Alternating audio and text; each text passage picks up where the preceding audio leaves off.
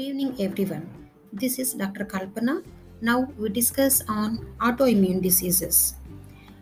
Living organisms provide an ideal habitat in which other organisms can grow easily.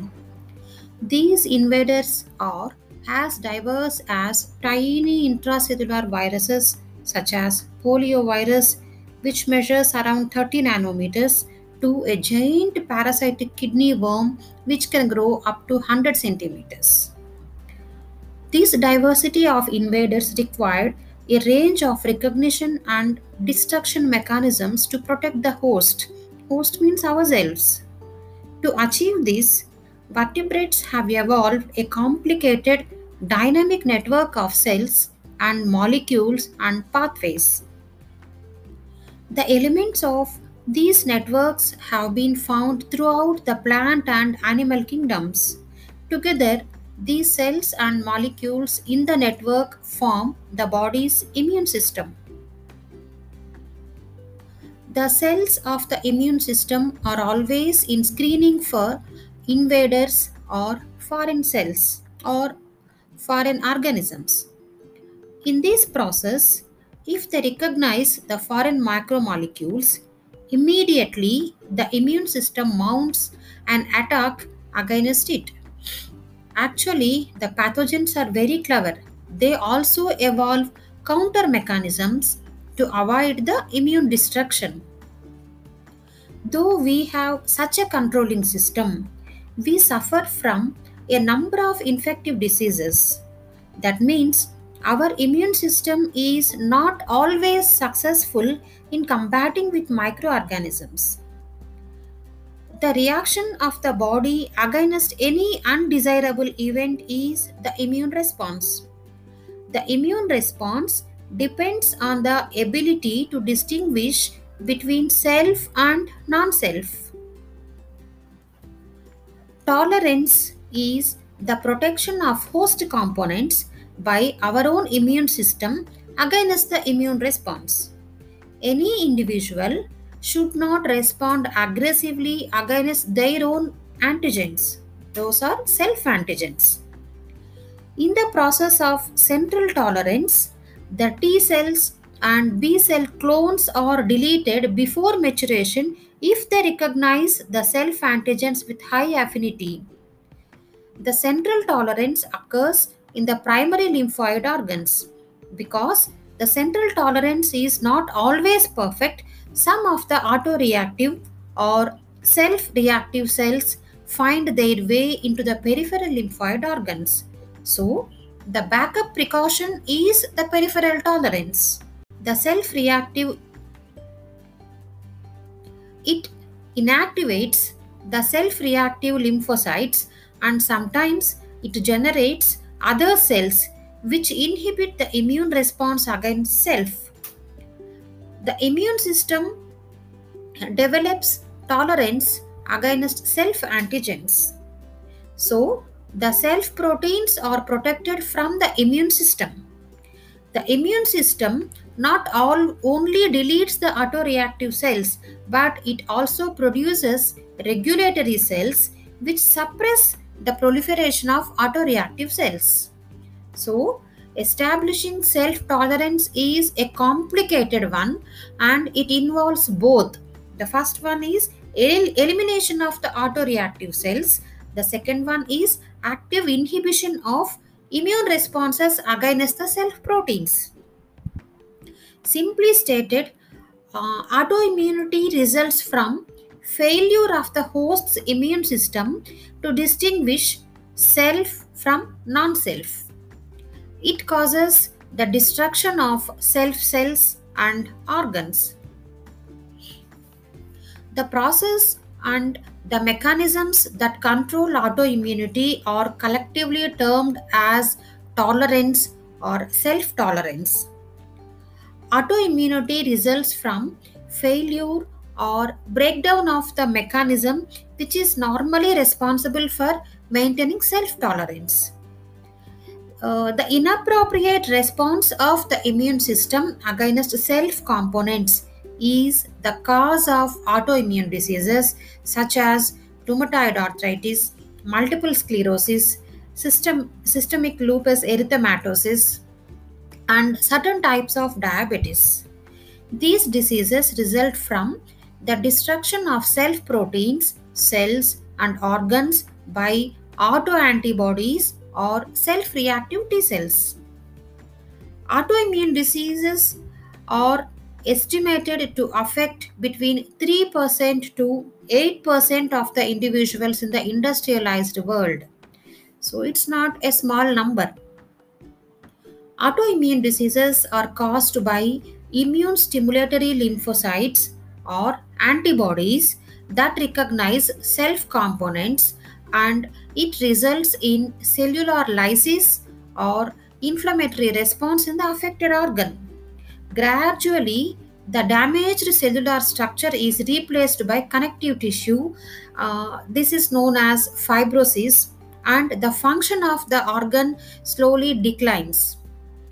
In an organ specific autoimmune disease, the immune response is usually directed to a targeted antigen unique to a single organ or gland. So, the adverse effects are largely limited to that organ only. Uh, for example, diabetes or thyroiditis, these are organ specific autoimmune diseases.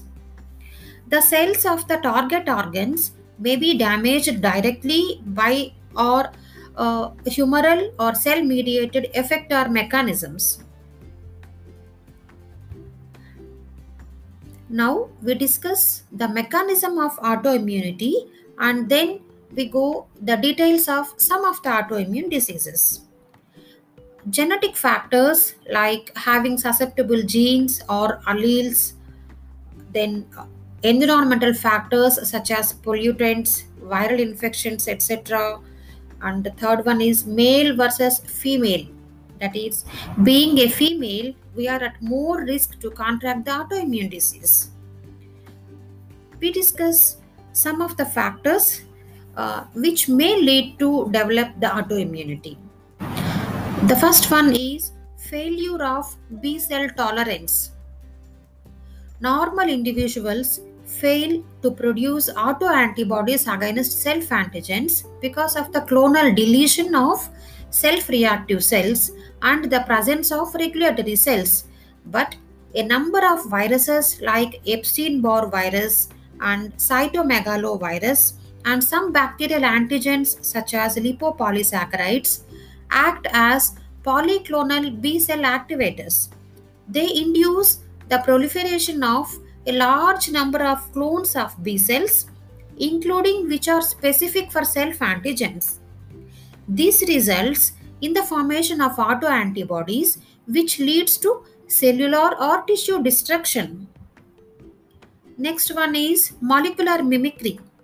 Mimicry means it is the action or skill of imitating someone. Autoimmunity may also arise when an immune response specific for a microbial antigen cross reacts with self antigens because epitopes in the microbes resemble self antigenic determinants. This is called molecular mimicry.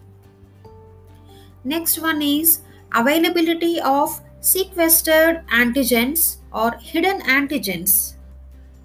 Tolerance is induced during embryonic stage of the development.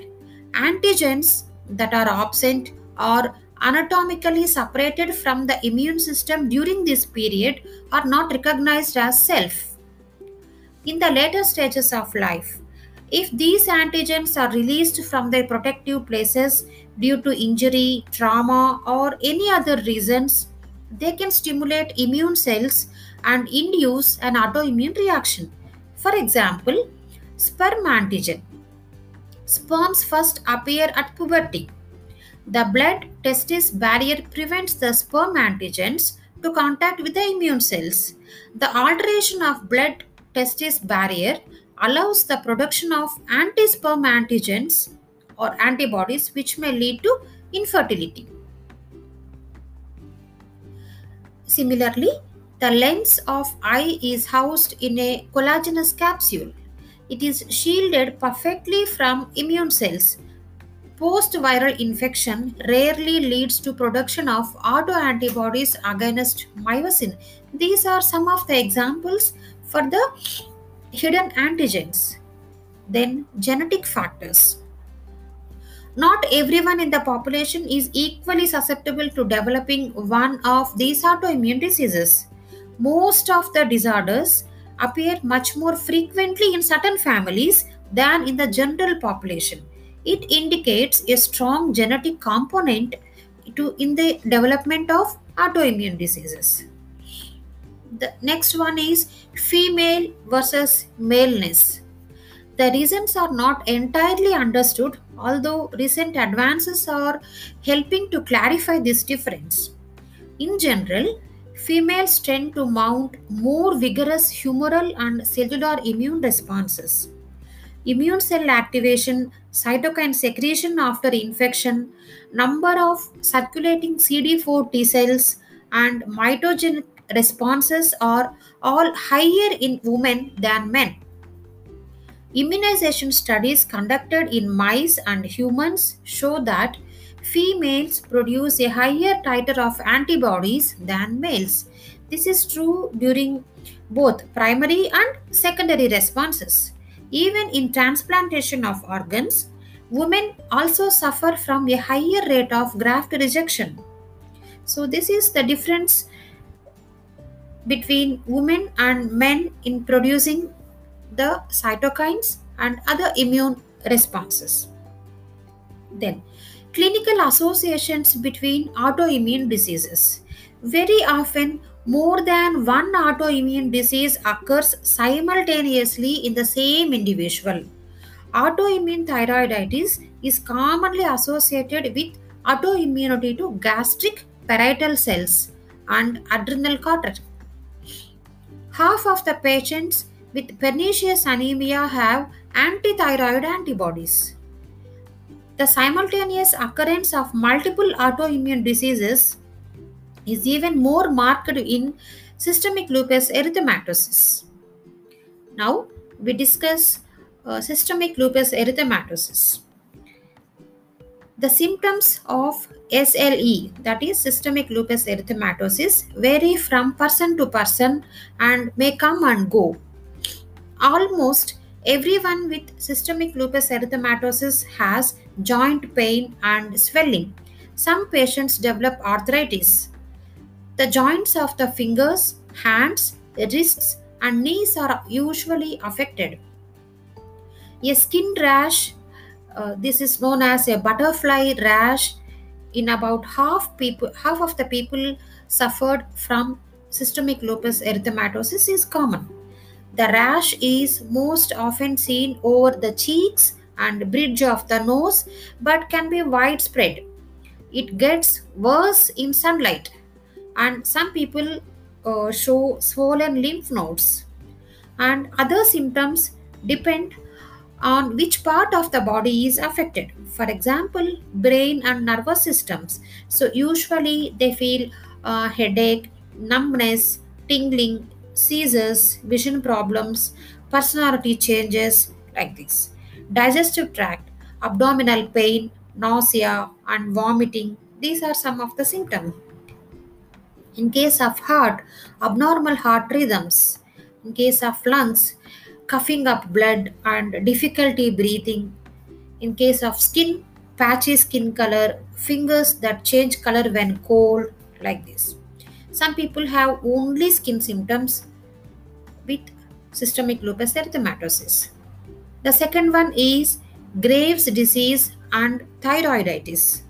These are autoimmune diseases of the thyroid gland that produce very different symptoms. In patients with Graves' disease, autoantibodies bind to TSH receptor, causing the prolonged stimulation of thyroid cells that leads to hyperthyroidism. Hyper means elevated blood levels of thyroid hormone. The next one is thyroiditis, otherwise, it is also known as Hashimoto's thyroiditis. It develops from an immune attack against one or more common proteins of thyroid cells, including thyroglobulin. The resulting destruction of the thyroid gland leads to hypothyroidism. That means decreased blood levels of thyroid hormone. This is all about autoimmune diseases.